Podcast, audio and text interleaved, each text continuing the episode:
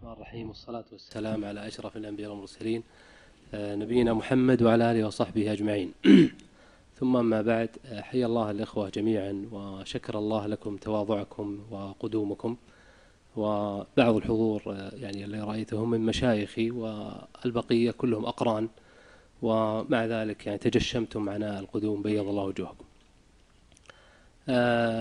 في البداية أحب أن أبارك لنفسي ولكم جميعا يعني ما حصل من أحداث مباركة في الفترة الأخيرة منها تساقط هؤلاء الطغاة في العالم العربي ومنها المشروعات الإصلاحية التي أعلن عن أعلن عنها مجموعة من العلماء والدعاة مثل وثيقة الإصلاح التي قدمت لولي عهد عام 26 ونشرت قريبا وما تبعها من تأكيدات أيضا لاحقة ثم دولة الحقوق والمؤسسات التي ساق مجموعة من أهل العلم والدعوة ثم انتشرت أيضا في الناس ثم المطالبة بالإفراج عن المعتقلين لوقع أيضا مجموعة من من أهل العلم والدعوة. فالحقيقة كانت كلها مشروعات مبهجة جدا لكل يعني من يحمل في قلبه ذرة من حمل هم الإسلام والمسلمين. وفي نفس الوقت أعزيكم وأعزي نفسي بهذه الدماء التي أريقت في ليبيا. وكانت مؤلمة الحقيقة للجميع. أسأل الله سبحانه وتعالى أن ينصرهم وأن يحقن دماءهم وأن يعجل بهلاك الطاغية القذافي عاجل غير آجل. الموضوع اللي نود أن يعني نتدارسه اليوم هو حول مفهوم مفهوم السلطة. مفهوم السلطة هو مبحث طريف في الحقيقة في مجموعة من العلوم الإنسانية وأيضا تم تناوله داخل التراث الإسلامي. آه، مفهوم السلطة طرح في آه، في آه، جزء من في نظرية المعرفة وجزء من في علم اجتماع المعرفة وفي في علم النفس في مفهوم الدوافع وطرح في التراث الإسلامي خصوصا في مباحث الإخلاص وقوادح الإخلاص ونحو ذلك. في سواء يعني هذا الطرح سواء كانت المعرفة من حيث التفسير آه، أو القراءة الوضعية للمعرفة كيف تتشكل تفسير مجرد تفسير أو قراءة معيارية يعني قراءة أخلاقية قراءة فيها تقييم. يعني هل المفروض تتشكل المعرفة بهذا الطريق أو خطأ تتشكل؟ كلا الأمران يعني آه، آه، طرح في هذه المباحث. كيف يتشكل تفكير الإنسان؟ كيف يتشكل وعي الإنسان؟ هذا سؤال طرح داخل التراث الإسلامي وداخل العلوم الإنسانية. يعني مثلا نموذج لذلك أحد هذه المذاهب في تفسير تشكل المعرفة مذهب يسمى مذهب السلطة أو نظرية السلطة أوثوريتيانيزم آه، هذا المذهب يفترض آه، أن في قوة مهيمنة تؤثر على تفكير الإنسان تجعله يتبنى رؤية ومضمون ومعطى معين. يعني مثلا خلينا نضرب بعض الأمثلة. آه، دوما في يعني في مذهب السلطة أو نظرية السلطة تجد تجد يعني المعطيات متقابلة. نوع فيها نوع من التناقض فيها نوع من التعاند. يعني مثلا هناك تأثير القديم سلطة القديم وهناك سلطة الجديد. بعض الناس يتأثر بالفكرة لأجل كونها قديمة. يتبنى أي منظور لأجل فقط كونه قديم لا حتى لو كان الدليل على خلافه الدليل الشرعي أو الدليل العقلي أو الدليل النقلي أو الدليل العقلي وبعض الناس يطير مع أي فكرة لمجرد كونها جديدة حتى لو كان الدليل على خلاف ذلك. فهاتان سلطتان تؤثر على تفكير الإنسان. الله تعبدنا بأن يكون لدينا رؤية موضوعية واعتقادات علمية صحيحة نتخلص فيها من سلطة القديم ومن سلطة الجديد ونكون آآ آآ يعني يكون الإنسان رهين لسلطة الدليل فقط. يعني مثلا يوجد كثير التأثر مثلا بسلطة القديم لدى الشخصيات المذهبية التي لديها توجهات مذهبية تجد دوما تتأثر بالشيء لأجل كونه قديما. تجد سلطة الجديد للشخصيات اللي آه، آه، المتأثرة بمفاهيم الحداثة والفكر المعاصر. تجدها فعلا يعني لو آه، الأشخاص الذين عمروا تجد مراحلهم الفكرية مع كل موجة فكرية تجدهم كانوا ممن كتب فيها وطار معها. هذا نوع من من من السلطات سلطة القديم وسلطة الجديد. من السلطات مثلا ما يسمى سلطة العدد الكثرة أو القلة بعض الناس يتأثر بالأمر ويتبنى فكرة معينة لأجل أن أكثر الناس على ذلك. وسواء في أفكاره أو حتى مثلا في قراراته الاستهلاكية يعني يشتري سلعة معينة والله لأن أكثر الناس اشترى هذه السلعة. وبعض الناس العكس إذا رأى الناس أكثرهم على فكرة معينة عافتها نفسه. يتبن يريد رؤية ينفرد فيها نفسه ويحب أن ينفرد عن الناس بشيء معين. فالكثرة والقلة كلاهما أيضا من السلطات المتقابلة. والله تعبدنا أن نتبنى الرؤية التي دل عليها الدليل بغض النظر عن الكثرة والقلة إلا في الأعداد التي نصت عليها الشارع مثل الإجماع ومثل الجمهور السلف ونحوه آه، مما يمكن أن يدخل في موضوع السلطة هو ما يمكن تسميته السلطة طرح الأسئلة. الآن لما يعني لنضرب مثلا يوضح هذا هذا المفهوم. الآن لو جاءت مثلا آه، شركة شركة آه، آه، استثمارية شركة يعني تعمل في قطاع التمويل وطرحت مجموعة من المنتجات الربوية. هناك قطاع من الشركات قطاع من الناس تبنى هذه المنتجات الربوية. هذا خضع لإجابة هذا المنتج يعني تبنى هذا المفهوم مباشرة. هناك شريحة أخرى لا استمرت ترفض هذه المنتجات وترد عليها وتنتقدها. الفريق الأول من الناس خضع لإجابة للإجابة نفسها. الفريق الثاني استمر يدور حول الإشكالية يعني هو لم يبين منظوره الإسلامي الاقتصادي الشامل العام. استمر خاضعا لهؤلاء في طرح أسئلتهم. الذي لاحظته أن الإسلاميين كثيرا ما يكونون يعني نحن لدينا وعي جيد تجاه قضايا الخضوع في الإجابات والأفكار والمضامين والتيارات والمعطيات. يعني مثلا كل التيارات التي طرحت كان في مقاومة جيدة من الإسلاميين لهذه الأطروحات. لكن الأسئلة نظل نفكر في الأسئلة التي تطرحها علينا هذه التيارات. نظل يعني نظل في كثير من الأحيان ويظل الإنسان رهين لنفس الإشكالية. سواء إيجابا أو سلبا إيجابا أن تتبنى نفس الإشكالية سلبا أن تظل تفكر في أسئلتهم طيب ما هو الحل؟ الحل أن نتخلص من هذه السلطات ونبدأ نفكر في إنتاج خطاب لنا يجسد أفكارنا ومضاميننا ورؤيتنا ومنظورنا المنهجي والفكري عبر ماذا؟ أن, نكون أن يكون المفكر المسلم والمثقف المسلم وطالب العلم رهين للقرآن القرآن هو الذي يشكل آه، إشكالياتنا وتفكيرنا وقضايانا. الآن لو تلاحظ مجموعة من الشباب الأخيار يرفض أفكارا منحرفة لكنه نسي أن يتحدث عن قضايا اهتم بها القرآن اهتمام يعني اهتمام مكثف تكلم عنها وأعاد وأبدأ. لما؟ لأنه هو مش مسكون بأسئلة يطرحها تيارات معينة لكنه غفل عن عن الإشكاليات التي يطرحها القرآن والإجابات التي طرحها القرآن. إذا يجب أن نتخلص يعني هذه هي الفكرة بكل بساطة. آه، يجب أن نتخلص من آه، أن نكون أن يكون أن يعني أن نكون أسرى لهذه التيارات الفكرية والثقافية ووسائل الإعلام. يعني تجد بعض الشباب 24 آه، ساعة يفكر في الإشكاليات التي طرحها مجموعة من ضيوف الفضائيات مجموعة من الكتاب في فيسبوك مجموعة من الكتاب في تويتر. هؤلاء يشكلون تفكيرك كله. صار عالمه هؤلاء الأشخاص الذين يطرحون هذه الإشكاليات إيجابا أو سلبا. إما انساق خلف بعض أفكارهم وإما رفضها لكن هو في النهاية يدور حول نفس الإشكاليات. طب الواقع مليء بإشكاليات أخرى جديدة. القرآن يطرح يطرح آراء يطرح تصورات يطرح مطالب مطالب قرآنية كثيرة غفلنا عنها لأننا صرنا أسرى لمثل هذه التيارات طبعا يعني قد أكون مبالغ نوعا ما لكن لكني ألاحظ دوما أن الإسلاميين آه، لديهم قدرة على التخلص من الإجابات الخاطئة لكن ليس لديهم نفس القدرة على التخلص من ضغط الأسئلة الملحة هل هذا يعني أن أن نتحاشى هذه الأسئلة المعاصرة؟ هل هذا يعني أن ننعزل عن الواقع؟ لا. هو أن نبقى نهتم بكل الأسئلة والإشكاليات المطروحة ولكن بنفس الوقت أن يكون لدينا أيضا إشكاليات التي نطرحها على الناس. لما لا نشغل الناس نحن بإشكالياتنا وأسئلتنا؟ لما لا نجعلهم هم رد فعل وصدى الإشكاليات القرآنية التي نطرحها عليه. سأشير الآن يعني إلى بعض النماذج في التراث الإسلامي آه، حول تأثير التيارات الثقافية الضخمة في آه، على على يعني على الثقافة الإسلامية بشكل عام.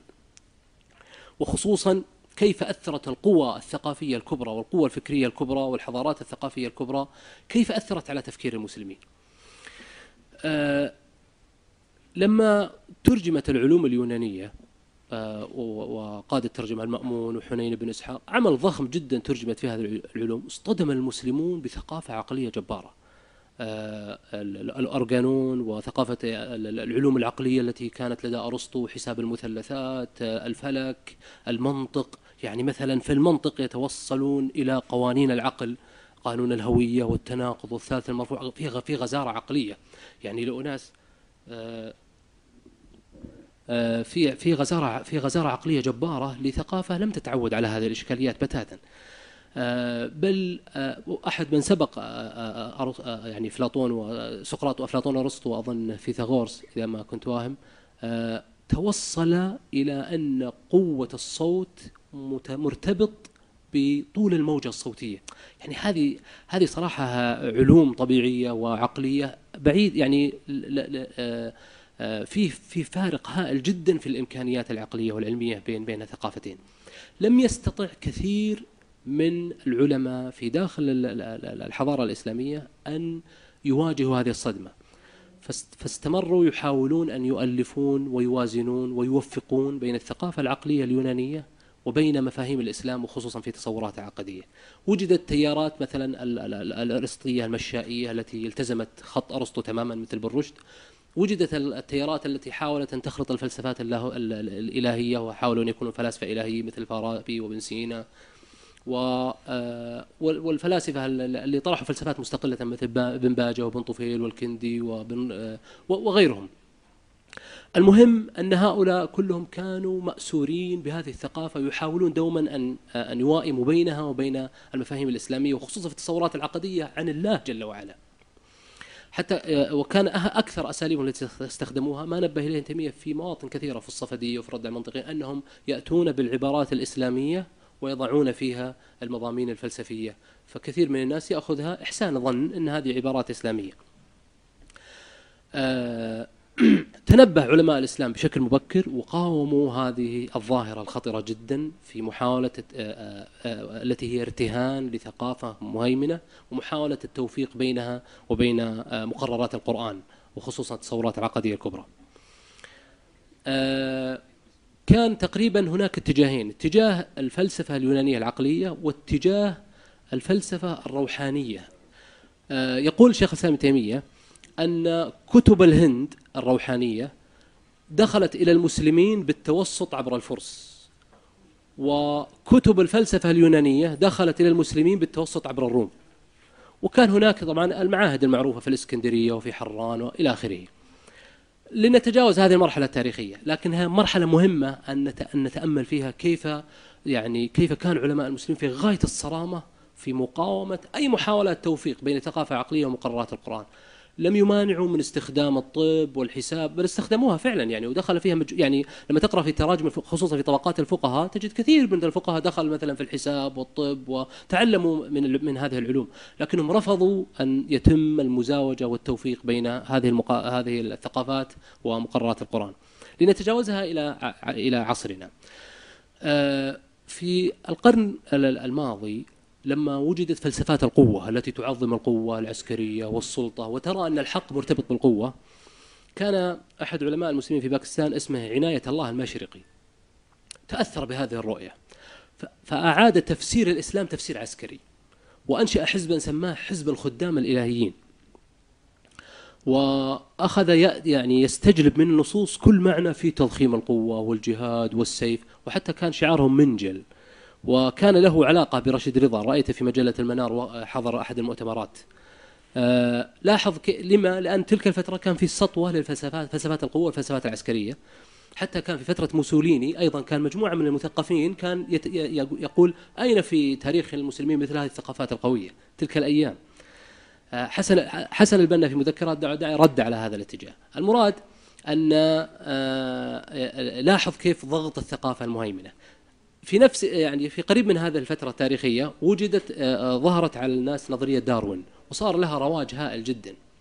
لم يستطع كثير من العلماء يعني عفوا بعض علماء الإسلام لم يستطع أن يقاوم ضغط هذه الثقافة الداروينية المهيمنة.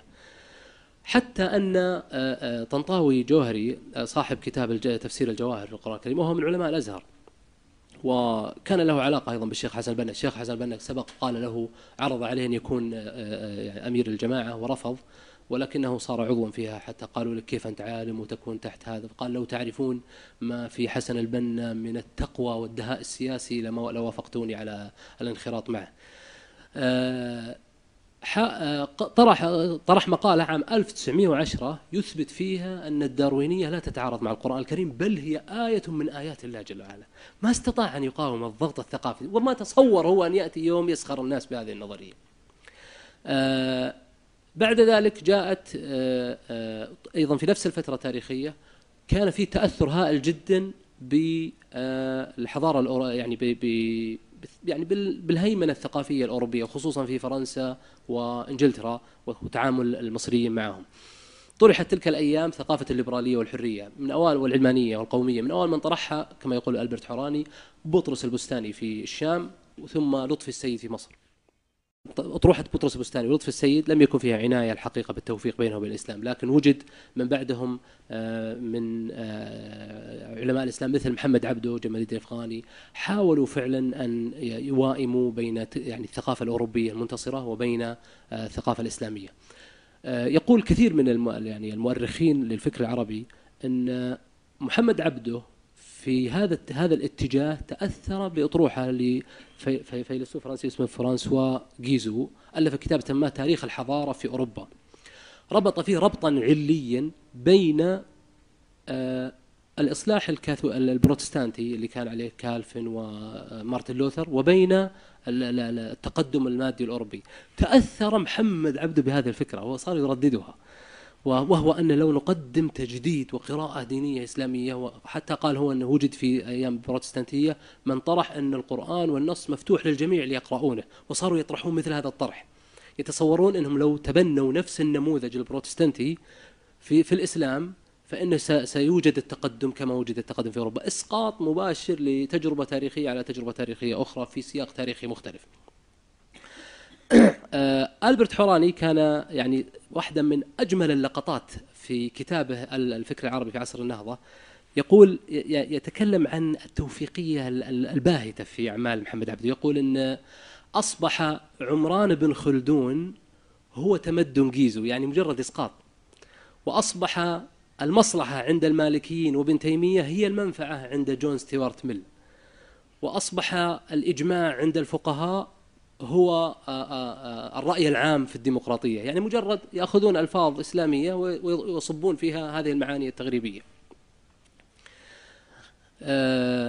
جاء بعد ذلك يعني الضخم الزخم الاشتراكي الذي جاء بقوة عاصفة جدا وهو بصراحة أقوى من كل التيارات التي مر بها تاريخ الإسلام. لم يفتن شباب الإسلام بشيء مثل ما فتنوا باللحظة الماركسية. لا يعني هل ترون الآن الافتتان الهائل جدا بالليبرالية؟ هذا لا شيء بجانب الافتتان الذي كان صار الماركسي والذي وكبار السن الذين يدركون تلك اللحظة يعني دوما يؤكدون هذه الحقيقة. يعني ناس عوام كانوا عندنا في في المنطقة كانوا يأتون يسخرون يقول بالله أنت تؤمن بالله؟ يعني أنت مسكين. كيف وصلت إلى عوام مثل هذه المستويات من الانحراف؟ هذا ولا شيء عند يعني أصحابنا الذين يرددون الليبرالية والحرية. ف آه، في هذه اللحظة واحد مثلا من كبار الإخوان المسلمين ومن له جهود هائلة جدا مثل السباعي في كتابه السنة مكانة التشريع الإسلامي لم يستطع أن يقاوم آه، هذا الضخ. وحاول أن يقدم رؤية تستجيب لمثل هذه الضغوط وأصدر كتابا سماه اشتراكية الإسلام. قال أشار في مقدمته قال إن كثير من العلماء يقول لي لماذا تؤلف هذا الكتاب؟ إنما هي هذه الاشتراكية موجة ستذهب.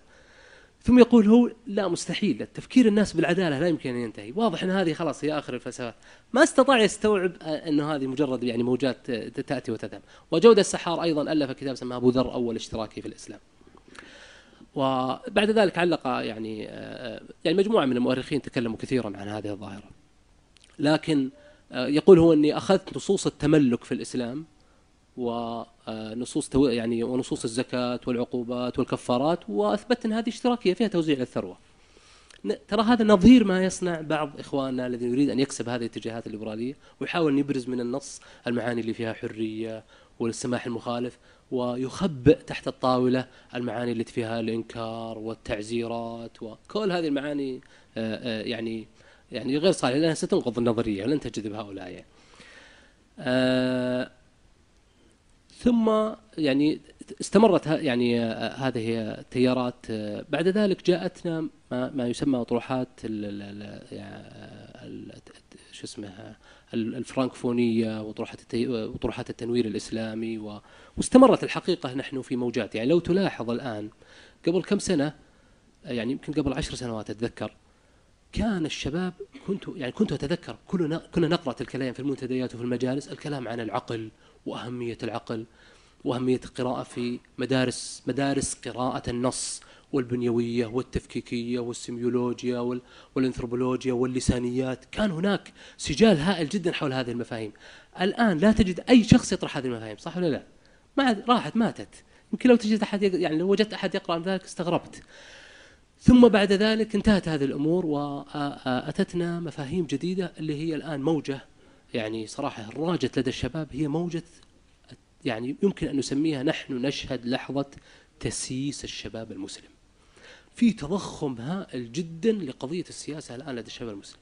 الشاب الآن يعني كثير من مجالس الشباب تجدهم يتكلمون فقط عن قضية تداول السلطة وصناديق الاقتراع والمظاهرات و, و... و... قضايا القرآن الأخرى تقريبا باهتة وفي برود هائل جدا يعني مثلا لو قلت يا أخي لو قلت لشخص يعني والله من أهم الآن القضايا التي صراحة يعني فعلا تؤرقنا قضية التوحيد والشرك يمكن يضحك عليك يشغل وعاظ هذا. هذا شغل صح الفوزان في كشف الشبهات قضية فكرية تقول لي توحيد والشرك في عام 2006 بلغت 50 مليون جنيه حصيلة النذور في مصر. في الثمانينات الدكتور سيد عويس واحد من ألمع علماء الاجتماع في مصر قام ببحث صراحة في غاية الريادية. ذهب إلى ضريح الإمام الشافعي الذي يقال ضريح الإمام الشافعي في مصر وكان يرمى فيه أوراق يرمون فيه العامة أوراق يحجون ويرمون فيه أوراق فطلب من السلطة الدخول وأخذ هذه الأوراق وإجراء دراسة اجتماعية بأدوات علم الاجتماع السوسيولوجيا بأدوات علم الاجتماع لدراسة هذه الظاهرة وفعلا كانت صراحة فكرة في غاية الطرافة يعني شق شق طريقة جديدة للتفكير في أسئلة علم الاجتماع. ودرسها وأخرج هذه النتائج وسماها الرسائل المرسلة إلى ضريح الإمام الشافعي. الظواهر الجديدة في مصر ونحو ذلك، طبعت عام 1965.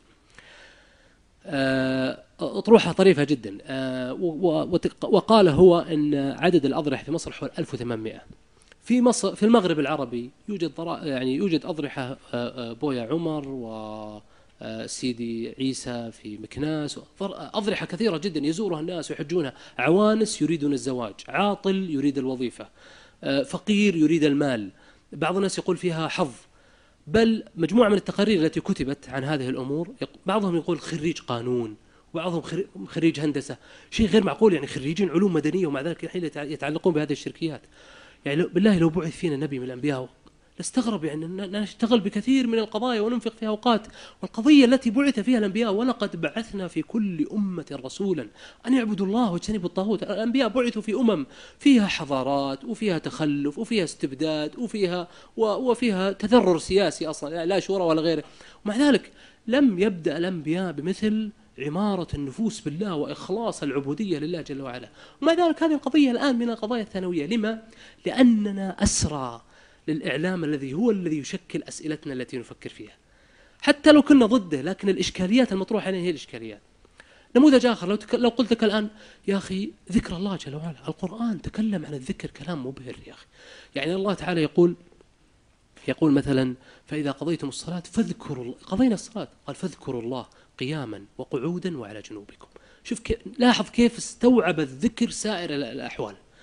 ويقول في الحج فإذا قضيتم مناسككم فاذكروا الله كذكركم آباءكم أو شد ذكرى وقال لموسى آه، آه، اذهب آه، بآيات ولا تنيا في ذكري. لا تفترى يا, م... يا ما قال له يعني عندك قضايا كبرى وأحرص على إعداد تنظيم جيد وخطة ومنظور استراتيجي كل هذه مهمة. ولكن قال له ولا تنيا في ذكري. وموسى نفسه قال هارون أخي اشتري يزري وشك كي نسبحك كثيرا. جعل أولى وظائف النبوة تسبيح الله جل وعلا. فهذه القضية التي هي عمارة النفوس بالله سبحانه وتعالى حب الله التوكل عليه التوكل, التوكل بالمعنى الذي يريده القرآن. جاء التوكل في كتاب الله في سبعين موضعا. أتحداك أن تأتي لي بقضية من قضايا الفكر المعاصر؟ جاءت في القرآن بمثل هذا العدد. ثم وازن يا أخي اهتمامنا بقضية التوكل في خطابنا الفكري والنهضوي. لا شيء. التوكل هو اعتماد القلب على الله. تفويض الأمور إليه. الأسباب هذه كلها تبع. القضية الأساسية الكبرى هي ارتباط القلب بالله. هذه قضية الآن هامشية لدينا. لما؟ لأننا أسرى لمن يطرح علينا الإشكاليات. حتى لو تخلصنا من إجاباته لكن لا زلنا خاضعين لسلطات طرح الأسئلة. لعلي أتيح الموضوع للمداخلات. الكلام يعني سيطول حقيقة في الظواهر الفكرية المعاصرة وإشكاليتها مع القرآن وغياب الترتيب الصحيح لهرم وأولويات القرآن في خطابنا النهضوي والفكري المعاصر. هذا شكر الله لكم حسن الاستماع هذا والله أعلم وأحكم صلى الله وسلم وبارك على محمد.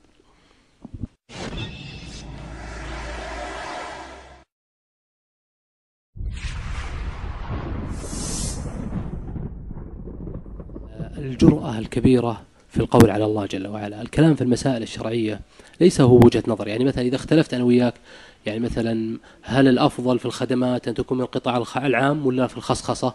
يعني مسألة اجتهادية بشرية علوم مدنية خذ راحتك يعني. تكلم وأنا بتكلم ويجب أيضا أن يكون يعني شو اسمه بنوع من الارتياح.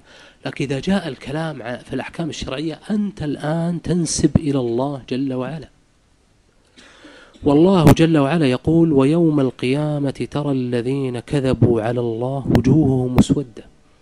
فإن نسبت إلى الله وكنت كاذبا ستأتي يوم القيامة وجهك مسود. ويوم القيامة ترى الذين كذبوا على الله وجوههم مسودة. ويقول الحق تبارك وتعالى انظر كيف يفترون على الله الكذب. فالكلام على الله منزلة عظيمة ويقول النبي صلى الله عليه وسلم أجرأكم على الفتيا أجرأكم على النار. فالجرأة على النسبة إلى الله جل وعلا في غاية الخطورة. ولا تصدر إلا عن شخص ضمر تعظيم الله في قلبه.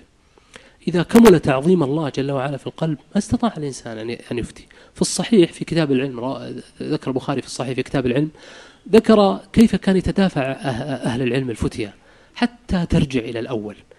يا أخي عندنا ناس فينا يفتون أضعاف ما, ما يفتي هذا ولا يرد الشيء. بل أحد الأقارب قبل فترة قال لي أنا أصلا أرى جواز الأغاني. قلت له وش الدليل؟ قال بدون دليل لا من كتاب ولا من سنة. يعني الصراحة هذا تجاوز السقف أصلا يعني حق حق الاستدلال. يبدو عنده نظرية جديدة بس ما ما أتاح الوقت التصوير أنها الموضوع ما هو بكذا يعني. خلاص لا, لا تكبر الموضوع واستفتي قلبك وأنتم تدققون على القضايا الصغيرة وكذا كان كان يتكلم هو كان متنرفز. ففعلا هناك جرأة كبيرة جدا. الآن في المجلس اختبر نفسك واختبر إخوانك. اطرح أي مسألة في المجلس. الذي قرأ عنها والذي لم يقرأ عنها يتكلم. يتكلم ويجزم وأحيانا نتخاصم ونتشاجر.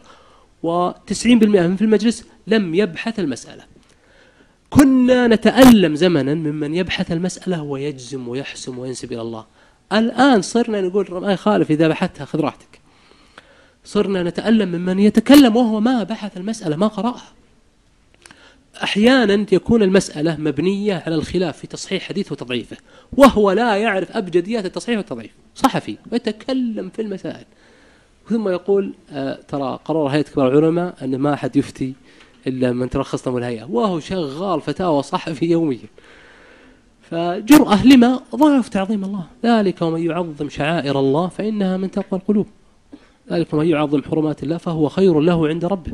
فلو كمل تعظيم الله جل وعلا في القلب نفى هذه السلوكيات الخاطئة.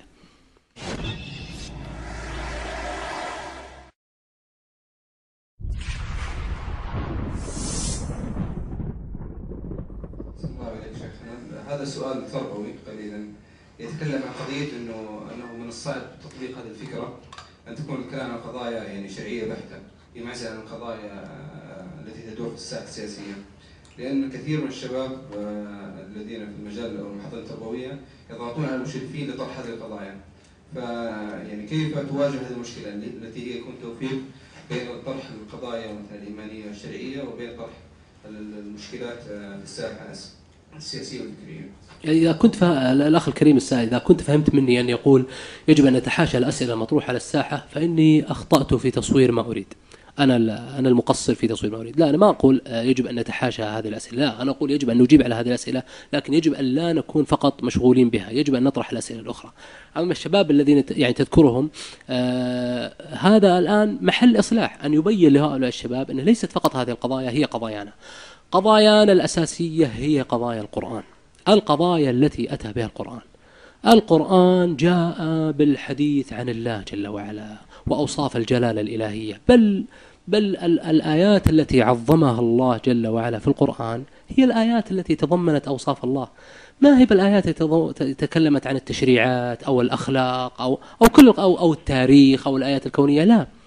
النبي صلى الله عليه وسلم قال قال لأبي بن كعب في الصحيح البخاري لا أعلمنك سورة هي أعظم سورة في القرآن. فلما خرج من المسجد قال يا رسول الله إنك قلت لا أعلمنك ولم تعلمني. قال نعم هي الحمد لله رب العالمين. لو تتأمل هذه السورة حمد ووصف ثناء الله ثناء على الله جل وعلا بالرحمة وملكه ليوم الدين وكربويته للعالمين. وهذا ليس استنباطا. النبي أشار ذلك قال إذا قال العبد الحمد لله ربي قال الله حمدني عبدي. وإذا قال الرحمن الرحيم قال أثنى علي عبدي وإذا قال مالك يوم الدين قال مجدني عبدي. فالله جل وعلا يشير إلى أن مقاصد هذه السورة التي التي آه، آه، ما وضعت إلا يعني إلا لقصد وغرض بهذا بهذا الشكل أن يراد بها امتلاء القلب بتعظيم الله. آية الكرسي التي هي أعظم آية في القرآن يوم قال آه، يوم قال له ما هي ما أي آية في معك في كتاب الله أعظم؟ قال الله لا إله إلا هو الحي القيوم. فضرب وقال يهنك العلم أبا المنذر. والله ليهنه العلم فعلا. أنا أول ما قرأت هذا الحديث آه، كنت أقول في نفسي يعني لو سألني أحد السؤال ربما أقول يعني مثل الآيات اللي فيها جمال تصوير إبداعي بياني مثلا مثل مثل آه، وغيض الماء وقضي الأمر مثلا أو مثل آية الدين فيها تنظيم للحقوق أو أو نحو ذلك يعني. كيف استطاع أبي أن يدرك أن أعظم آية هي آية الكرسي؟ إلا لأن النبي ربى فيهم أن العلم بالله هو أعظم العلوم. ولذلك كانت آية الكرسي كلها ثناء على الله كلها ثناء ما في أي تشريع. الله لا إله إلا هو الحي القيوم لا تأخذه سنة ولا نوم له ما في السماوات وما في الأرض من ذا الذي يشفع عنده إلا بإذن يعلم ما بين أيديهم وما خلفهم ولا يحيطون بشيء من علمه إلا ما شاء وسع كرسيه السماوات والأرض ولا يؤوده حفظهما وهو العلي العظيم. كلها ثناء على الله أوصاف الجلالة الإلهية. عمارة النفوس بذلك قل هو الله أحد ثلث القرآن وكلها أوصاف الله جل وعلا. أعظم كل الآيات التي جعلت أعظم الآيات وأعظم السور في القرآن إنما هي فرع عن ذلك. فهذا معنى مضمن في القرآن. أين هو في خطابنا الفكري والنهضوي اليوم غائب أو ضعيف أو ضامر. الله جل وعلا تكلم في القرآن عن الآيات الكونية. الله جل وعلا تكلم عن أدلة كثيرة يريد بها تعميق يقيننا بلقائه جل وعلا. قال يدبر الأمر يفصل الآيات. لما؟ لعلكم بلقاء ربكم توقنون. يريد الله غرس اليقين بنفس تأمل في الآيات التي تعمر النفس بالله جل وعلا. آه وهي يعني وهي كثيرة لا يمكن الآن يعني صراحة استطراد فيها. لا ولكن المقصود يا أخي الكريم هو واجب علينا مثل ما ذكر الشيخ جميل واجب علينا أن نجيب على الأسئلة التي يسأل عنها الشباب وليس فقط لأنها يسأل عنها الشباب ولكن لأن القضايا السياسية والإصلاح السياسي هي جزء من ديننا وهي جزء من رسالتنا وأول من رفع لواءها في هذا البلد هم الإسلاميون. لا يستطيع أحد الدنيا الزايد عليه. ولكن أيضا آه، يجب أن لا نغيب لا يعني عن قضايانا الأخرى. و و وكل شخص يعني رأيت يعني ذهب آه، يعني تدهور في مثل هذه الأمور. يا أخي غاية الأنانية. أن ترى إخوانك يتدهورون في ذلك وتتركهم يا أخي. يجب علينا إنقاذ أنفسنا وإنقاذ إخواننا. إلى الإقبال على القرآن والتعلق بالقرآن وتلاوة, وتلاوة القرآن وتدبر القرآن وتكرار قضايا القرآن والتأمل اليومي والخلوة اليومية مع كتاب الله ماذا يريد الله من عباده؟ يستحيل أن يكرر الله هذه المعاني ثم تكون شيئا هامشيا وثانويا.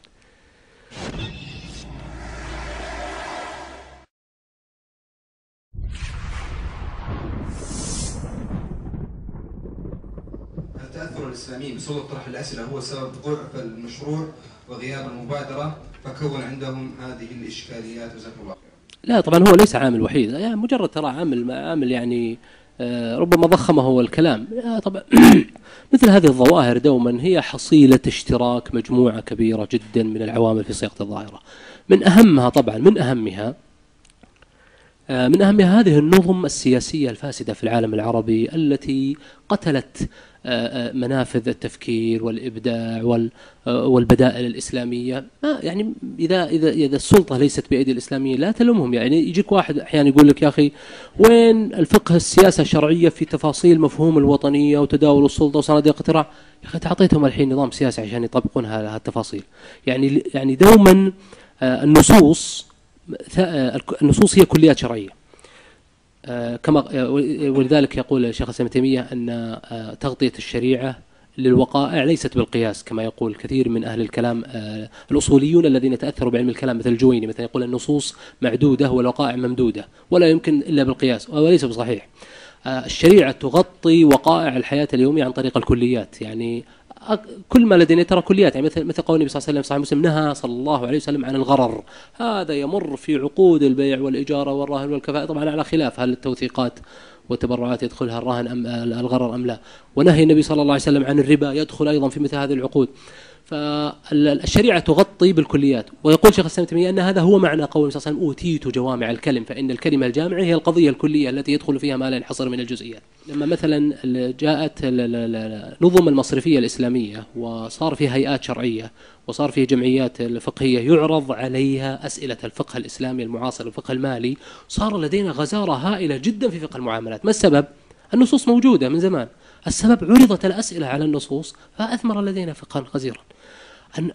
أسئلة الفكر السياسي لا لم يعرض على الناس لم لم لم لا يوجد أي تجارب سياسية إسلامية وتساؤل ويعني آه، يخلق مثل هذا هذه الغزارة وهذه التفاصيل وهذه المضامين وهذه المعطيات. دوما جفاف أي حقل فقهي نابع عن أسئلة الواقع وطرحها. فطالما ما فيه إشكاليات تطرح طبيعي يجف هذا الحقل. فالمراد أن قصور يعني آه، ما يسمى بقصور المشروعات الاسلاميه هو موجود الحقيقة مشروعات يجب أيضا أن لا نظلم أنفسنا. يعني مثلا في أيام التسعينات أصدر الإسلاميون مذكرة النصيحة وكانت شاملة لكل مرافق الوطن الأنظمة والعسكر و و و وتحكيم الشريعة أشياء كثيرة جدا والشورى والعدالة والحقوق. ثم بعد ذلك جاء خطاب المطالب. ثم في عام ثم في أيام الغلاء أصدر الإسلاميون بيان الغلاء. وطالبوا بصرف نفقات للصغار والأمهات و ثم لما جاء عام 1926 أصدر الإسلاميون آه، وثيقة الإصلاح الشاملة لكل مرافق وهي أكثر نضجا من كل ما سبق. ولا أعرف وثيقة أنضج من هذه الوثيقة في تاريخ الفكر السعودي السياسي. ثم بعد ذلك أظهر أخرجوا وثيقة تأكيدية لها. ثم جاءت وثيقة الإفراج عن المعتقلين وهي القضية الإصلاحية رقم واحد. عوائل الآن تتألم. آباء وأمهات يبكون في السحر. من من مشكلة الاعتقالات التحفظية الموجودة الآن. كنا في زمن ما في يعني في حقبة تاريخية قريبة كان فعلا يوجد أحداث العنف التي استهدفت آه، آه، مثلا يعني مثلا آه، مجموعة يعملون في أم سدرة ضب يعني عسكر جاءوا مجموعة من المنتسبين إلى الجهاد ظلما وزورا قتلوهم. هل هذا جهاد؟ هذا هذا غاية الفساد في الأرض. الخطة التي كانت لتفجير مثلا حقول الغاز. هذه لو وقعت بعض الخبراء يقول يحف بالمنطقة مئة ألف مواطن سعودي كان كلهم ذهبوا هل هذا جهاد؟ الأمن العام.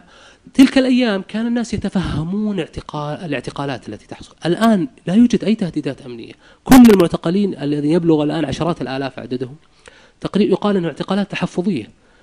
وهذا ظلم شنيع يجب يجب يجب الافراج يعني قبل الكلام عن أي قضية اصلاحيه يجب المبادرة بالإفراج الفوري عن هؤلاء، هؤلاء هذا الملف هو من أكبر أسباب الغليان الشبابي السعودي، إذا كنا حريصين على بلدنا من اضطرابات أمنية يجب أن نبادر في حل هذه المشكلة.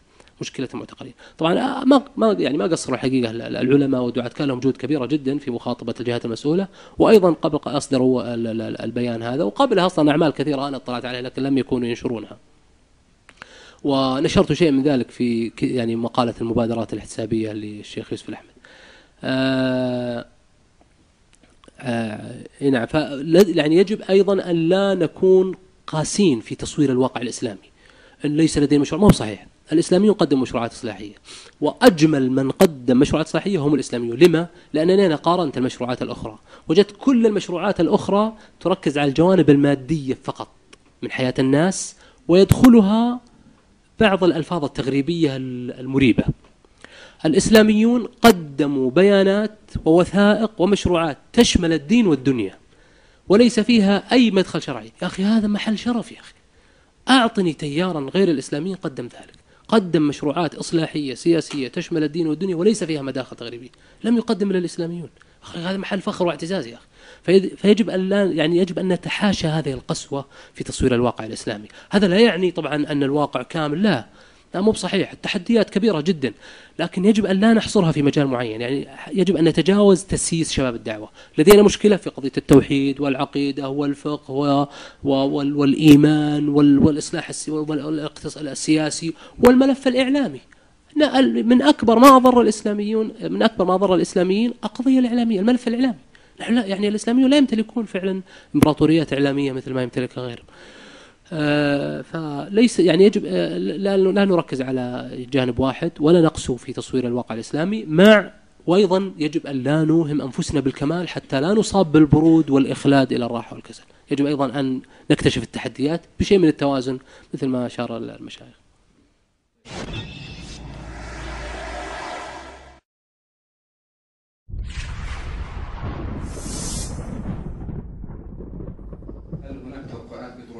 جديدة يعني أخرى على الساحة يعني والله ممكن يعني في موجة الوطنية ممكن تجي ممكن بكرة وهي يعني تراها زينة الوطنية تصلح المشايخ. يعني آه، فيها مكتسبات زينة مع الدولة ولا تفش لأحد. وإذا قلت ليش؟ قال حب شو اسمه وحبب أوطان الرجال إليهم ومآرب وقضاها الشباب هنالك. وأتوا بمثل هذه النصوص. ممكن والله الموج ممكن تكون الوطنية موجة يمكن تكون النظريات الاقتصادية وأن القوة هي بالقوة الاقتصادية وليست يعني هي مجرد الحريات. ترى الاشتراكيين أول ما أتت الموجات الاشتراكية انتقدوا الليبرالية يعني ألبرت حوراني كان ينتقد بطرس البستاني ولطفي السيد ومجموعاتهم يقول هذا لم يكن لديهم إلا ترديد الحرية الحرية.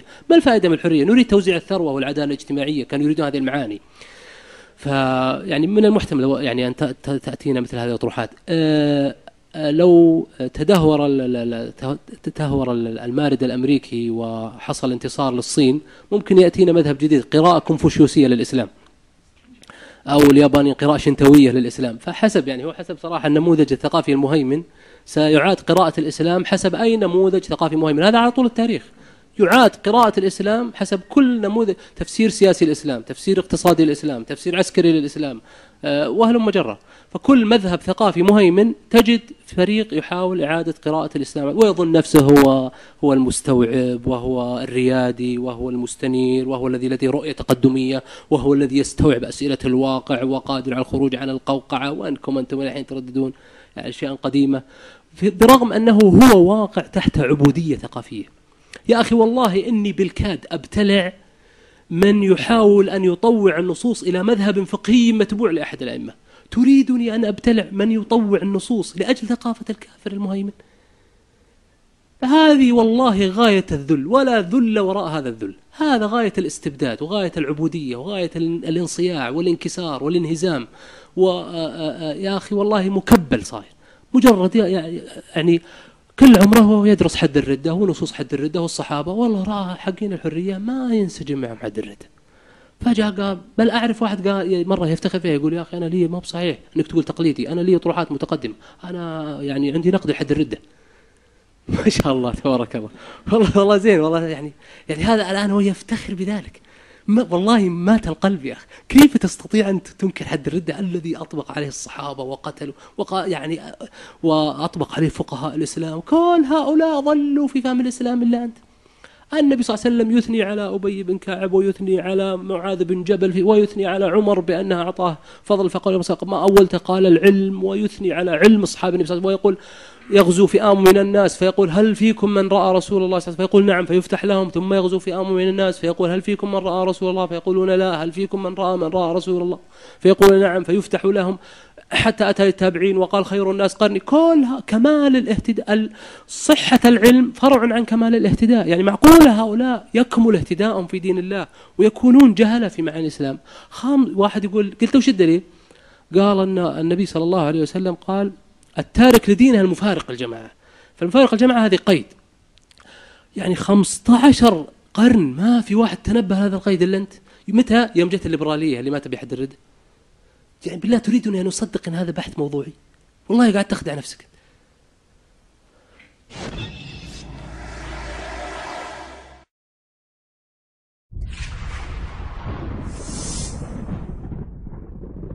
لا نريد أن ننساق وننجر إلى يعني سياق فكري آه، يصنعه الآخر ويبتكر له أدواته ويؤثر بها على الكبرى ويؤثر به علينا ابتداء. لكن في نفس الوقت نحن نعيش اللحظة نعيش الزمن. أنت تحدثت في القسم الأخير الآن عن الليبرالية وطروحاتها التي تتسلل إلى الناس ومفاهيمهم وأصبحت ترى حتى في نظراتهم وفي سلوكهم وفي بعض جملهم التي تخرج عفوية لأنها صدى لهذا التيار العريض الذي يطرح فكره اليوم بصور شتى. وهذا في في يعني في ظني يوجب أن نعيش أيضا اللحظه يعني إذا كنا لا نريد أن نقع تحت سلطة الفكرة والسؤال وننساق في هذا السياق. لكن يجب الا نغيب أيضا. ومن هنا يعني أستشعر وتستشعرون معي أن السياق العام الكلي الذي يؤثر على الناس الحقيقة ليس ليس أهل الخير وأهل الصلاح وأصحاب الفكرة الصحيحة النقية. هؤلاء الآن هم الأقل تاثيرا في الجمهور العريض فيما فيما أرى النظر إلى وسائل الإعلام العامة والخطاب الذي يسمح له ان يتكرر ويطرق المسامح أو يقرا في الصحف إلى آخره. ومن هنا يجب أن لا نبالغ في في يعني حجر أو أو تضييق في هذه الزاوية. فنقول يجب أن نطرح مشروعنا ونركز عليه ولا ننساق الاخرين هذا حق. ويجب أن يبقى وهو الأساس المتين الذي نؤوب ونرجع إليه وهو الفئة التي ننحاز إليها. لكن في النهاية الواقع هو الواقع. ويجب أن نعيش بلحظتها. ونناكف هذه التيارات بما نستطيع. ثم إذا انتهت انتهينا في هذا هذه الجولة مع مع مع نهايتهم. لننتقل إن شاء الله إلى إلى جولات أخرى من الحق. لكني اخشى أخشى من ان أن رسالة ما قد تصل إلى أننا يعني يعني لا لا ندخل في هذه الأجواء بما يردع مثل هذا الباطل. فنكتشف في الأخير أننا انحصرنا في زاوية وانساق كثير من الناس مع هذا الفكر. والله أعلم. وصلى الله وسلم. جميل جدا. يعني فكرة الشيخ جميل هي أن يجب أن يكون في توازن والحقيقة يعني فكرة يعني يعني أطروحة جميلة جدا. ويعني دوما غالبا في كثير من يعني الأوراق التي تطرح والأطروحات دوما تجد الشخص يكون متحمس للفكرة ربما انساق وبالغ فيها. فكان تنبيه الشيخ جميل جدا الإنسان لا يعني لا يغفل عن جانب التوازن. لكن لكن من من تطبيقات هذه الرؤية وهي أن يجب أن لا ننجرف أيضا في ملاحقة هذه التيارات. من تطبيقاتها أحيانا هناك علاجات ليست هي ترى المقاومة المباشرة. يعني مثلا آه، كنت في فترة تاريخية ما أناقش بعض الشباب مناقشة مباشرة. يعني هو يطرح فكرة خاطئة أنا أحاول أطرح الجواب الشرعي الصحيح. ثم اكتشفت أن في كثير من الأحيان ليست لم تكن المسألة مشكلة علمية فعلا. يعني لم تكن شبهة فعلا يعني والله أزعجته ويريد الدليل. لا. وإنما كان هو حالة ضعف إيماني تدهور إيماني جعله آه، يعني فريسة سهلة لكل الشبهات الممكنة. يعني تجيب على الشبهة اليوم يأتيك بشبهة غدا. أحيانا يصل تشعر فعلا لأمامك لديه مكابرة. الموضوع لم يكن فعلا يعني شبهة وإشكالية علمية. وحتى لو تتبعت في القرآن تجد أكثر الانحراف. أحيانا الله يعرض في القرآن أحيانا الله يعرض أفكار منحرفة ويعظ أصحابها باليوم الآخر. ما جاوب على الشبهة علمية. لما؟ لأن جزء كبير كان إما مكابرة أو عصبية للآبائية أو آه، آه، آه، شهوة الجاه مثل ما يعني يعني تعرض في التراث الإسلامي مثل هذه السلطات. يعني مثلا النبي صلى الله عليه وسلم في سنن الترمذي أشار إلى السلطتين كأن النبي يقول هذه أعظم سلطتان تؤثران على الناس. قال ما ذئبان جائعان أرسل في زريبة غنم بأفسد لها من حرص المرء على المال والشرف لدينه. حرص المرء على المال الدافع الاقتصادي وحرص المال على الشرف الوجاهة والشهرة وحب الظهور والتصدر والرياسة وشهوة غلبة الأقران وكل هذه المفردات تدخل تحت هذا العنوان العام تؤثر على تدين المرء. أنتم آه، يعني إن كنت سبق رأيت آه، الذئب إذا دخل حظيرة أغنام ماذا يفعل؟ لا يأكل آه، فريسة ويشبع ويذهب لا. يفسد. يأكل هذه ويقتل هذه ويضرب هذا إذا دخلت تجد مثلا عشر يعني عشرة من القطيع متساقطة وأكل واحدة فقط. فالذئب الضاري فهو يقول ما ذئبان جائعان أرسل في زريبة غنم بأفسد لها من حرص المرء على المال والشرف لدينه. لاحظ كيف تفسد الدين تفسد الدين أكثر من إفساد هذه الذئب. آه الشيخ الإسلام تيمية أتى بشاهد قرآني لحديث النبي صلى الله عليه وسلم. قال أن إشارة النبي صلى الله عليه وسلم إلى حرص المرء المال والشرف في إفساد الدين يشير إليها قول الحق تبارك وتعالى ما أغنى عني مالية هلك عني سلطانية. هي أيضا إشارة إلى المال والشرف. فهذه سلطات تؤثر جدا على على الإنسان. لذلك تجد كثير من الشباب مثلا تأثر آه، أحيانا يكون مثلا العمود الإعلامي المكافأة الإعلامية آه، الشهرة البعد عن الشبهة الأمنية اشياء كثيرة جدا تدفع أحيانا إلى تبني آه، أفكار حب المخالفة. ضعف الإيمان بلقاء الله جل وعلا. من أعظم أسباب تحريف الشريعة خبو الإيمان بلقاء الله جل وعلا. ضعف حضور اليوم الآخر في نفس المؤمن. الله جل وعلا يقول وإذا تتلى عليهم آياتنا بينات قال الذين لا يرجون لقاء الله. انظر يشير الله إلى الدافع الذي جعلهم يقولون هذا القول. قال الذين لا يرجون لقاء الله ائت بقرآن غير هذا وبدله. هذه نفسها طروحة تجديد الخطاب الديني قديمة. ائت بقرآن غير هذا وبدله. لما قالوا ذلك؟ قال الذين لا يرجون لقاء الله. نظير ذلك أو عفوا ضد ذلك من الطاعات. لا يقوى الإنسان على الطاعات إلا إذا استحضر الإيمان بلقاء الله جل وعلا. الله جل وعلا يقول واستعينوا بالصبر والصلاة وإنها لكبيرة إلا على الخاشعين الذين يظنون أنهم ملاقوا ربهم. سهل عليهم. ليه؟ كمل العلم بلقاء الله جل وعلا في قلوبهم. ونحن مقبلون على الله في ساعة قريبة قادمة. أسراب الجنائز يوميا تمضي إلى المقابر. والإنسان يرى يعني لا يمر أسبوع إلا يقال أحسن الله عزائك في فلان إما قريب وإما صديق. مر يا أخي الذين ذهبوا والله دروس وعبر لنا جميعا. والله سنلقى ربنا كلنا في ساعة قريبة قادمة. وناس في هذه السنة في رمضان في الحج في السنة القادمة. إذا امتلأ القلب مثل ذلك أعرض عن كثير من الأمور بل تغيرت نظرته إلى طريقة تقييمه ومعاييره اختلفت جذريا علم أن هذا كله دار مقر. الحياة السعادة الأبدية في الآخرة. إما سعادة أبدية مليارات السنوات في قصور الجنة ونعيمة وإنما أو ذل وعذاب نفسي وجسدي في مليارات السنوات والعياذ بالله جل في في في نار جهنم. إذا امتلأ القلب بهذه المعاني نفت عن كثير من الشبهات ما احتاج إلى كثير من الردود. ومثل قول الحق تبارك وتعالى فلما جاوزه هو الذين معه. قالوا لا طاقة لنا اليوم بجالوت وجنود ضعفوا ضعفوا عن العمل والجهاد. قال الذين يظنون أنهم ملاقوا الله كم من فئة قليلة غلبت فئة كثيرة بإذن الله. ما صبر إلا من؟ الذين يظنون أنهم ملاقوا الله. فمثل ما ذكر الشيخ جميل أيضا يجب أن لا ننصرف عن مثل ما كان السلف. السلف قاوموا كل هذه المدارس وردوا عليه ولكن أيضا يجب أن لا يجب أن لا ننشغل عن بناء خطابنا الإيماني العلمي الثقافي المتكامل. هذا هو أفضل وسيلة لتحقيق مراد الله جل وعلا ورسوله ولحماية شباب أهل السنة والجماعة الذين مسؤولية في أعناقنا اليوم.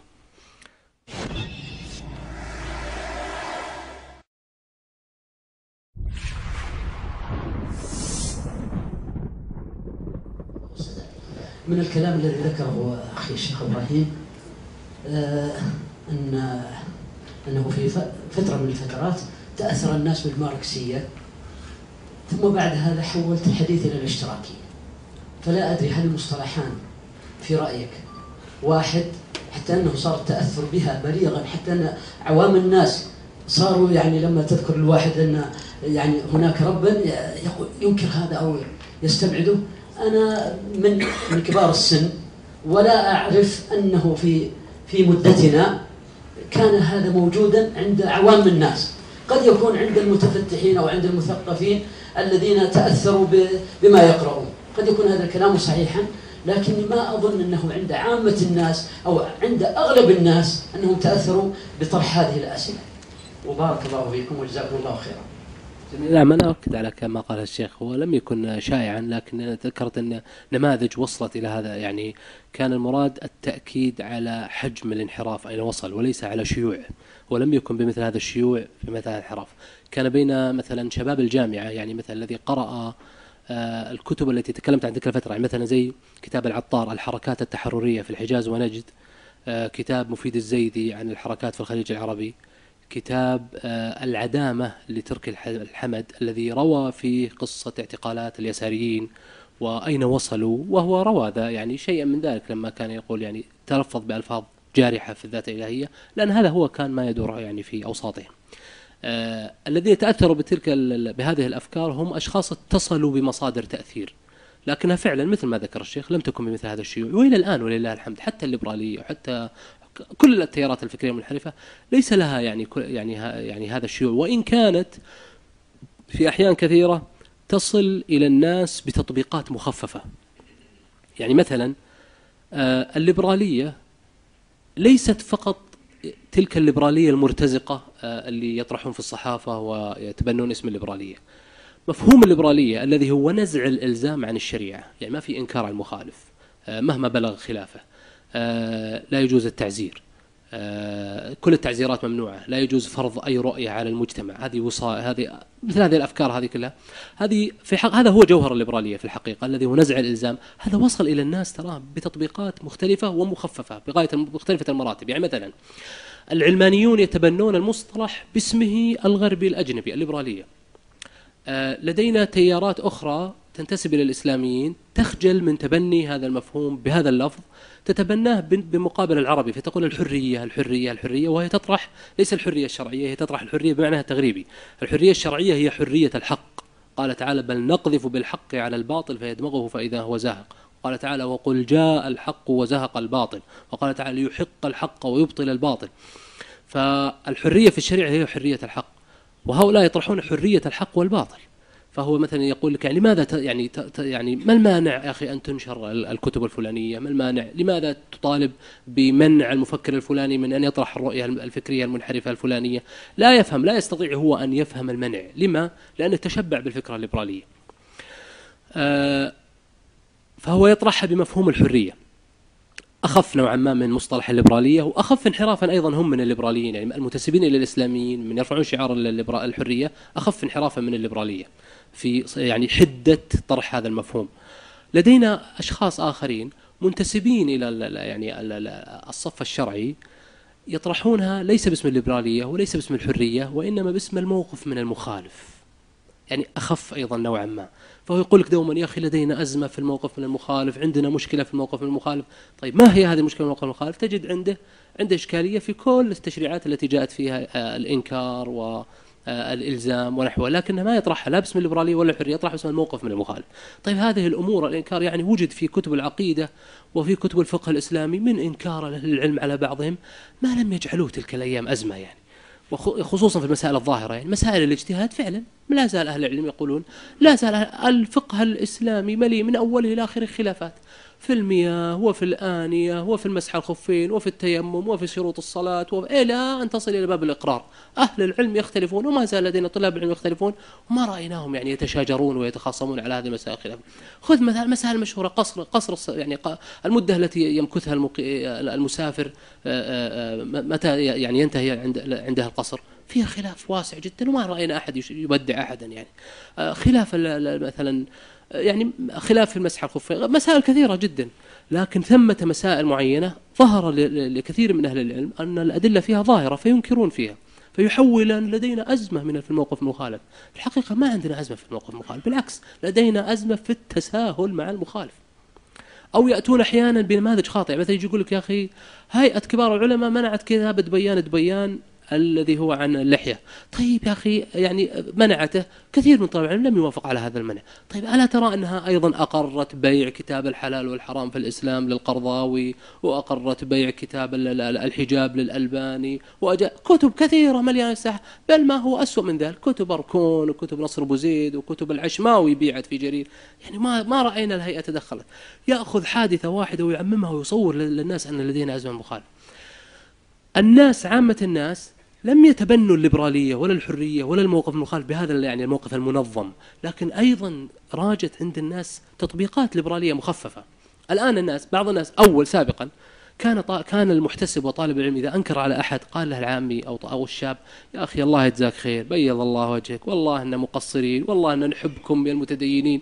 كان هذا هو الموقف. الآن كثير من العامة إذا أنكر عليه طالب العلم قال يا أخي المسألة فيها خلاف آه، لا تصير إقصائي. له الوصاية. من وين جت هالمفاهيم هذه للعامة؟ هذه مفاهيم ليبرالية تسربت إلى عامة الناس. لكنها هو لا يستوعب الصورة الكلية هو لا يعرف أن هذه مفاهيم ليبرالية. أه ولذلك يعني الحقيقة هذه المفاهيم دمرت آه، آه، أهم الحبال بيننا وبين الله جل وعلا. الانكسار بين يدي الله والشعور بأن كنا زمانا نعصي الله سبحانه وتعالى وننكسر بين يديه أن مقصرون ومفرطون ونسأل الله المغفرة. هذا الخطاب الآن أشبع الناس بالغرور. أصبح يعني يجعلهم يعصون يقولون المسألة فيها خلاف ولا تكبروا الموضوع. إلى الحين تترجعون الفتاوى نول القديمة ترى الأمور تغيرت والزمن تغير ولا عاد بالأمور ترى فتاوى باز وابن عثيمين. يعني مثل هذه اللغة. فيصبح الإنسان لا يعاني أي تأنيب ضمير أنه مقصر. والإعتراف لله سبحانه وتعالى واللجأ إليه باب من أعظم الأبواب للدخول على الله جل وعلا. الله جل وعلا, آه، الله جل وعلا ذكر هذا الاعتراف. قال وآخرون اعترفوا بذنوبهم. خلطوا عملا صالحا وآخر سيئا. عسى الله أن يتوب عليهم. لما؟ لأنهم اعترفوا بذنوبهم. وذكر الاعتراف في موضع آخر لكنه لا ينفع. قال فاعترفوا بذنوبهم فسحقا لأصحاب السعير اعتراف متأخر. بعد ماذا؟ الاعتراف في هذه الدنيا واللجأ إلى الله والانكسار بين يديه هذه نعمة عظيمة جدا. ولذلك كان السلف يشنعون على البدع الاعتقادية العلمية ما لا يشنعون على التقصير السلوكي.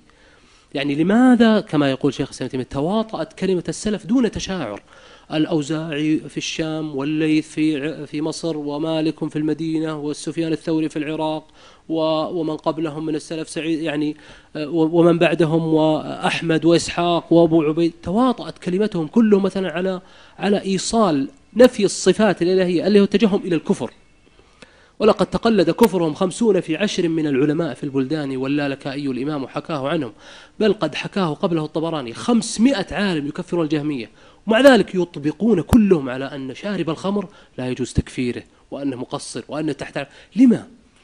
لأن لأن آه، آه، آه، هذه الخطايا العلمية ليست في وزن هذه الخطايا التقصير السلوكي.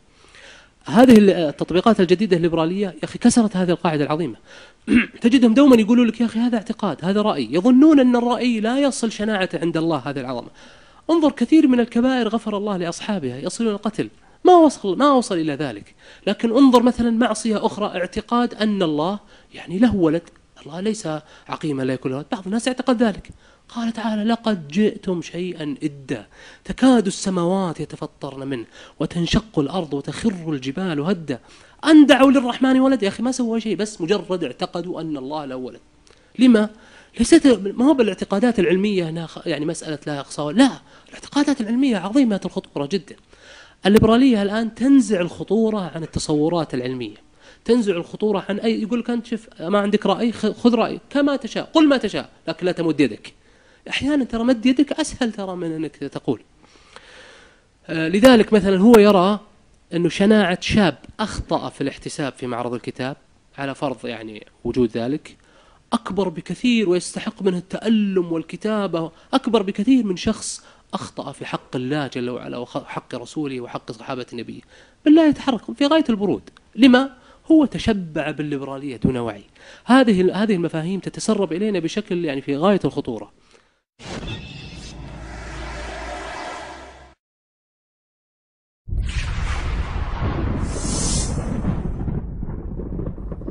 كنا نقرأ في قول الله عز وجل ولا تلبسوا الحق بالباطل وتكتموا الحق وأنتم تعلمون. ونفهمها دائما في السياق الذي وردت فيه في أخلاق بني إسرائيل وتعاملاتهم وما أشبه ذلك. واليوم أصبحنا نرى مثل هذا التلبيس لبس الحق بالباطل وكتمان الحق بصور متعددة وتحت مصطلحات كثيرة. ربما مورس حتى ممن نرى فيهم الخيرية بقصد أو بغير ذلك. وأدى هذا الأمر إلى كثير من اللبس الذي أصبح ظاهرا في آه، يعني كثير من الشباب خاصة مع ضعف اليقين في القلوب ومع أيضا آه، ضعف القدم الراسخة في العلم التي يمكن أن تكون بتوفيق الله تكشف الشبه يمينا وشمالا. هذا أدى إلى أن كثير من الشباب آه، ابتعدوا عن المصدرية التي ينبغي أن ينطلقوا منها وأصبحت المحجة البيضاء خافية آه، أو تكاد أن تخفى بشكل أو بآخر على مثل هؤلاء الشباب؟ فالتبست عليهم الطريق بصور شتى آه هذا الأمر آه لا شك أنه آه خطير على على على وضعنا ويحتاج إلى كثير من التجربه. والأمر يطول في توصيف مثل هذا الأمر ولا أشك آه، ونحن نؤمن آه، بما جاءنا من نبينا صلى الله عليه وسلم من من بقاء هذه المحجة إلى أن يرث الله الأرض ومن عليها لها رجالها ولها أهلها وستظل ظاهره بصورة من الصور. الذي اقترحه أنه حقيقة حان حان الوقت والأوان لأن يجتمع الذين لديهم تجارب وفهم راسخ في هذين الجانبين لتجد مثل هذه القضايا وفق منهج واضح وان يعيدوا هؤلاء الشباب الذين تعرضوا بحكم الانفتاح العالمي مع ضعف الأشياء التي ذكرتها وكثرة الشبه الخطافة أن يعادوا إلى حياض الحق في سلوك الطريق المستقيم إلى الله عز وجل. واعتقد أن هذه من أعظم القرب إلى الله تبارك وتعالى في هذا الأمر. آه الذي أقترحه كما ذكرت هو أن تجتمع تلك الثلة المباركة ممن لديهم مثل هذه الخبرة والقدرة على تحويل مثل هذه القضايا التي هي وردت في التراث إلى واقع يمكن أن يفهمه هؤلاء الشباب ويمكن أن يتسبحوا به لمواجهة مثل هذه الطروحات التي تختفي يمينا وشمالا في, في, في التدسس إلى عقول وقلوب هذه هؤلاء الشباب. هذا واجب شرعي آه، من أعظم أنواع الجهاد في مثل هذا العصر والله أعلم. بيض الله وجهك يا شيخنا عبد الله يعني التنبيه الأول حول قول الله تعالى وتلبس حق باطل والاقتراح أيضا جميل وأزيد على الاقتراح أن يعني نحن نحتاج فعلا مثل ما ذكر الشيخ آه، إلى اجتماع آه، المعنيين بالقضايا المنهجية وطرح منظور منهجي وفكري لأهل السنة والجماعة في هذا العصر. ولكن أيضا أيضا نحن نحتاج أمر آخر هو مسؤولية الجميع. هو أن نحمل آه، هم القرآن. أن تكون رسالتنا في الحياة ربط أنفسنا وربط من حولنا بالقرآن. زوجتك وطفلك وشقيقك ووالدك ووالدتك عش هم هذا القرآن الله جل وعلا يقول في مطلع سورة إبراهيم ألف لام را كتاب أنزلناه إليك لتخرج الناس من الظلمات إلى النور أن تعيش مثل هذا المعنى. الله جل وعلا امتن في ثلاثة مواضع من كتابه. امتن علينا. قال لقد من الله على المؤمنين بعث فيهم رسولا من أنفسهم يتلو عليهم آياته ويزكيهم ويعلمهم الكتاب والحكمة. تعليم الكتاب والحكمة جعله من مقامات الأنبياء. مقام مقام نبينا محمد صلى الله عليه وسلم أنه يعلم الكتاب والحكمة. وهو وهي دعوة إبراهيم. قال ربنا وابعث فيهم رسولا من أنفسهم يتلو عليهم آياته ويزكيهم ويعلم الكتاب والحكمة. فمقام تعليم الكتاب والحكمة هذا مقام الأنبياء. أن تكون أنت في هذا المقام شيء عظيم يا أخي. أن تستشعر هذا المعنى. لا يعني أن تتخلص من وهج الألفاظ الفكرية الرنانة وأنها هي هي الشرف الحقيقي. مع أهميتها طبعا يعني طالب العلم الآن يحتاج إلى المكون الإيماني والمكون العلمي الشرعي والمكون الثقافي. أيضا الثقافة اليوم أحد مفاتيح التأثير والتغيير. يعني لا يمكن أيضا أن يكون طالب العلم جاهل. آه، لا يمكن أن يكون هناك فجوة بين طالب العلم والداعية وبين الناس فجوة ثقافية. هذه غاية الخطورة. تعطي دوما مسحة سطحية وسذاجة على الخطاب الديني وهذه غاية الخطورة. والثقافة آه، يعني آه، دوما توصل رسالة جيدة للناس. ليست أحيانا فقط يعني مجرد المعلومات لا حتى الذوق. الناس اليوم بحاجة إلى ذوق راقي في التعامل معهم. ليس فقط إنكار ونصيحة لا أيضا يحتاجون الذوق الراقي. الناس تغيرت لديهم ثقافة الذوق. آه، أصبحوا يحبون مثلا الرسالة غير المباشرة أصبحوا يحبون يعني الشخصية الراقية. ويتأثرون بمفاهيمها حتى لو لم تكن في رسالة مباشرة. وجاءت بعض الآثار مثل كون الصحابة مثلا يطرقون طرقا خفيفا ويستأذنون ويذهبون وقال صلى لا ترفعوا أصواتكم فوق صوت. تأديب النبي صلى الله تأديب القرآن للنبي صلى الله عليه وسلم وأصحابه في ثقافة أعرابية لم تكن تعرف هذه الآداب. فالناس بحاجة أيضا إلى مثل هذه هذه الأمور التي يغرسها القرآن. المراد الذي أقصده أن العناية بالقرآن قضية أساسية. الله جل وعلا يقول يقول للنبي قل لو شاء الله ما تلوته عليكم ولا أدراكم به. يا ربنا الحمد لله أنك تلوت علينا وأدرانا به أن نبينا أن نبينا تلا علينا وأدرانا به يقول قل لو شاء الله ما تلوته عليكم ولا أدراكم به. من نحن لولا هذا القرآن؟ هداية ونور وزكاء واطمئنان واستقرار ووضوح رؤية. قل لو شاء الله ما تلوته عليكم ولا أدراكم به. وقال تعالى وما كنت ترجو أن يلقى إليك الكتاب ولكن رحمة من ربك إلا رحمة من ربك. ما كنت ترجو أن يلقى إليك الكتاب. آه، وقال الحق تبارك وتعالى ما كنت تدري ما الكتاب ولا الإيمان. رسول الله تشرف بهذا الكتاب. ما كنت تدري ما الكتاب ولا الإيمان. وهو وهي تفسر قول الحق ووجدك ضالا فهدى في سورة الشر فأن يعيش الإنسان عظمة هذا القرآن ومنة الله علينا بهذا القرآن وأن الله وأن رسالتنا أن يحكم القرآن العالم. هل الذين مثل هذا الأفق العالي الله جل وعلا يقول في سورة البقرة آه، آه، كان الناس أمة واحدة فبعث الله النبيين مبشرين ومنذرين وأنزل معهم الكتاب بالحق ليحكم بين الناس ما اختلفوا فيه. الآن أناس من المنتسبين الإسلاميين يرى أن يتدسس بتطبيق الشريعة وبتحكيم الشريعة. يشرب الخجل. الله يريد منا أن يحكم القرآن العالم. هذه رسالتنا الحقيقية. ويقول تعالى في ثلاثة مواضع من كتابه في سورة التوبة والفتح والصف. هو الذي أرسل رسوله بالهدى ودين الحق. لما؟ ليظهره على الدين كله. نحن ما جئنا لطاولات حوار أديان على العالم لا نريد أن نفرض الدين على هذا على هذا العالم. كما قال الحق تبارك وتعالى وقاتلوهم حتى لا تكون فتنة ويكون الدين كله لله. ولكن ذلك طبعا مشروط بالقدرة والإمكان وبأمن المفسدة الراجع لكن هذه هي رسالة حقيقية يجب أن لا نحرفها. في المنهج الشرعي لدينا مفهوم التدرج الدعوي لكن ليس لدينا مفهوم التبديل. مفهوم التدرج أن نقدم ما نستطيع لكن لا نحرف شيئا من الشريعة. يحرفون الكلمة عن مواضع يحرفون الكلمة من بعد مواضع. من المؤمنين رجال صدقوا ما عاهدوا الله عليه فمنهم من قضى نحبه ومنهم من ينتظر وما بدلوا تبديلا نتدرج بحسب استطاع القدرة لكن لا نبدل شيء من الشريعة. وهذا يقع فيه الخلط كثيرا. تجد شخص تجد شخص يعني يقدم لك من الفتاوى ما يجذب الناس. إذا قلت لما؟ قال يا أخي يعني يجب أن نكسب الناس وما يمكن أن ننجح إلا بهذا الطريق يا أخي تدرج طيب قل ما تستطيع. لكن لا تحرف الشريعة. دع الشريعة في حالها.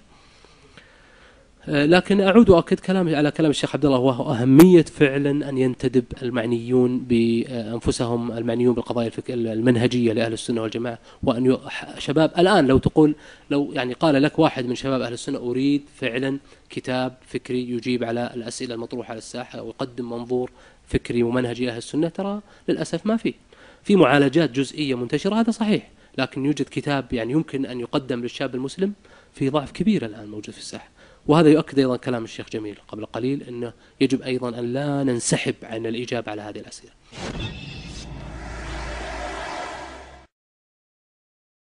أوقد الشوق في الفؤاد ضراما وأسير الغرام ذاب غراما ما حسان الوجوه كبلن قلبي بالهوى أو أسرنه أوهاما أوقد الشوق في الفؤاد ضراما وأسير الغرام ذاب غراما ما حسان الوجوه كبلن قلبي بالهوى أو أسرنه أوهاما الشوق أن أرى اليوم بدرا في سماء العلوم يجلو الظلام.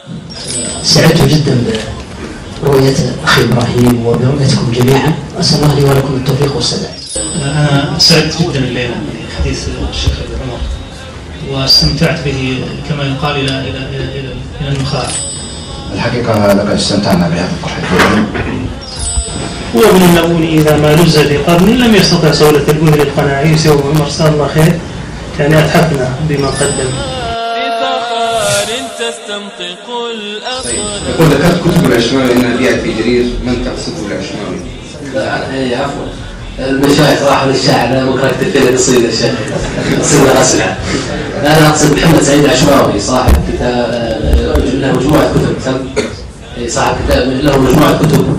كلهم شرف الله الشاعر العشماوي على ذلك هل هناك توقعات بطروحات جديدة يعني أخرى تكون مستهدفة في المستقبل؟ على الساحة يعني.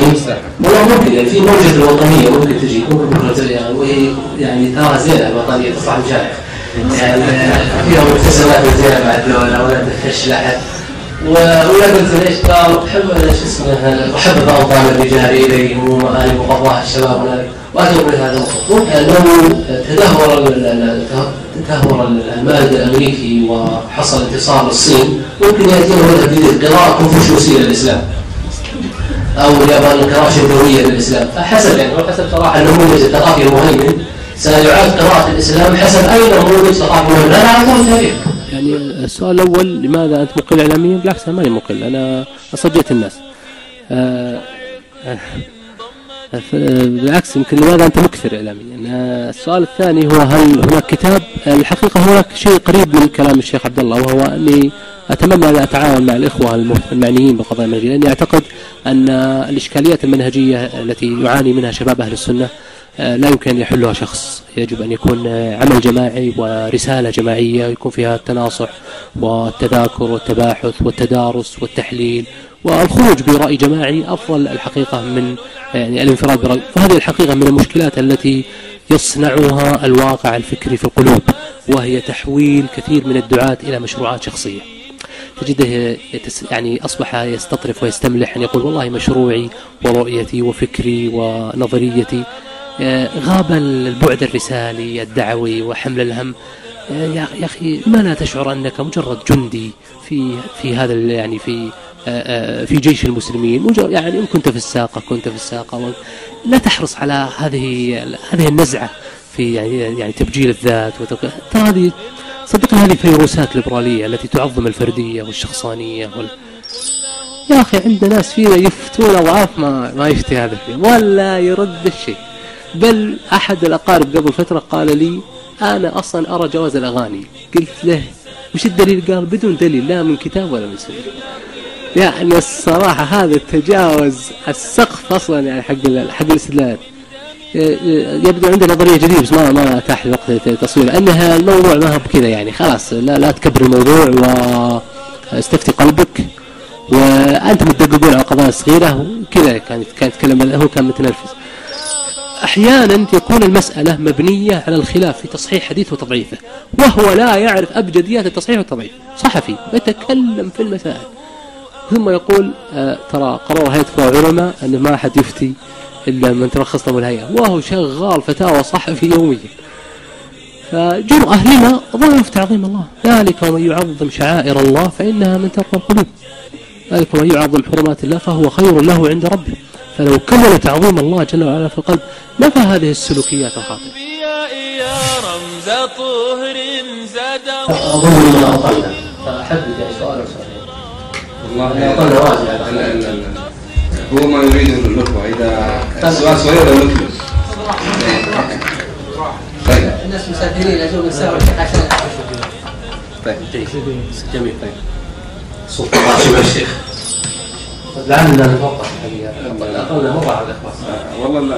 الرأي للمشايخ النخبة رأيي أنا لاحظت في مجاملة آه، أخيرا يعني هذه يمكن أهمها في هذا الموضوع.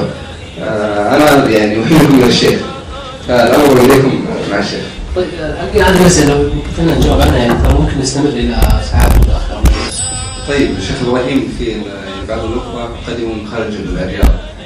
وسوف يغضبون علينا إذا احتجنا بعشر دقائق والقاعة أخذنا إلى الساعة الحادية عشر محجوزة فسوف نكمل حتى ننتهي من الحوار. في سيد الإسلام الطلابي هنا يقول. طيب هذا السائل يقول هل إذا يدخل عليهم كيف محبوب مسألة يعني سيأتي إن شاء الله فرص قادمة وأثقلنا على الإخوة الحقيقة و أنا في غاية الحرج من تواضعهم ومجيئهم وبعض الحقيقة جالسين في مكان يعني آه، قد يكون متعب نوعا ما. آه، الله يكرر شكري ودعائي للإخوان جميعا ومنذ أن عرضوا علي والله لم يكن لدي يعني فكرة معينة أريد أن أطرحها وإنما فقط أحببت لقاء الإخوان. فبيض الله وجوهكم وجمعنا الله وإياكم في فردوس الاعلى من الجنة وحمانا الله وإياكم من عذاب جهنم ومن عذاب القبر. ورزقنا الله وإياكم السعادة في الدنيا وحمل رساله الإسلام. إلى الناس كافه وإظهار الهدى ودين الحق على الدين كله والله اعلم وصلى الله وسلم. وبارك طيب في الختام يسعنا أن شيخ إبراهيم ترى عندك استبداد لا هذه حريه شخصيه طيب ال- آه، في الختام لا استبدال ال- نشكر الشيخ إبراهيم على هذه ورماهم بقوسه اتهاما. فرفعة في هداه. يرفع الله بالتقى أقواما. بجلوهم يا إخوتي والزموهم وانقشوهم على الصدور وساما. إن لقيت الأعلام في الأرض يوما قل لهم من دم سلاما سلاما. إن لقيت الأعلام في الأرض يوما قل لهم من دم سلاما سلاما. إن لقيت الأعلام في الأرض يوما قل لهم من دم سلاما سلاما إن لقيت الأعلام في الأرض يوما